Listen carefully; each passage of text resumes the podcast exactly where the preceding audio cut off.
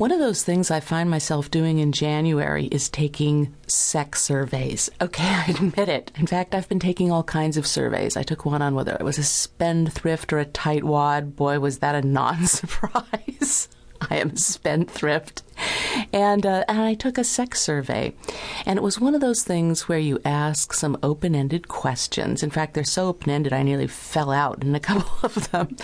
But they're fun, they were interesting. I ended up asking my lover, my family, my friends. I had great conversations. In fact, I would have had sex after the survey if I hadn't had to finish the script and get into the recording studio. So I highly recommend these questions, especially if you can ask them with somebody you're attracted to.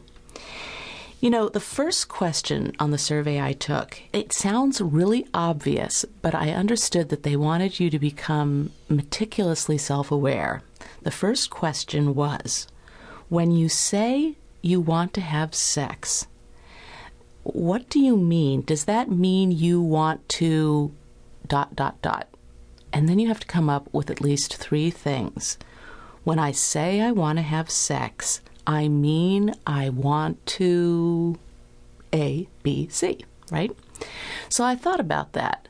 Yes, when you say you want to have sex, it's uh it's shorthand, isn't it? I mean, you could mean a lot of things. And the first thing that came up in my mind is like, are we talking about me having sex with me or are we having me having sex with a partner? I decided to start with the, the partner distinction first.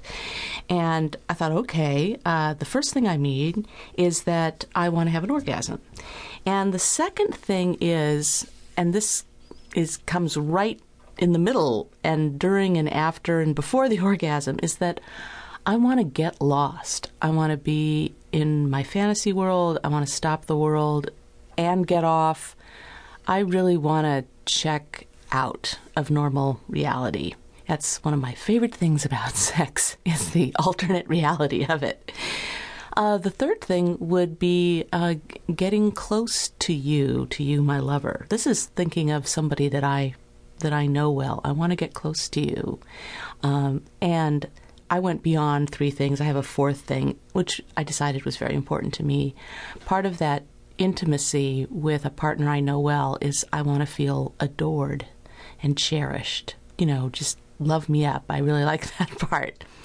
Well, while I was thinking about how this all had to do with a partner I was intimate with, I decided, okay, I have to change my answers if it's a stranger. I have a I have a whole different expectation. With someone brand new, I, don't even have orgasm necessarily on, on my list because I'm not absolutely sure that's going to happen. The first thing on my list, and I'm being terribly honest here admitting this, is a conquest. I want to seduce you. That is a huge motivation for me. Um, satisfying my curiosity is also, I am the original curious cat.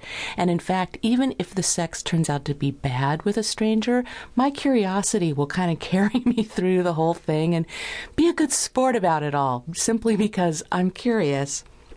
Another thing would be the risk, the adventure, the excitement of something completely new. I always like that.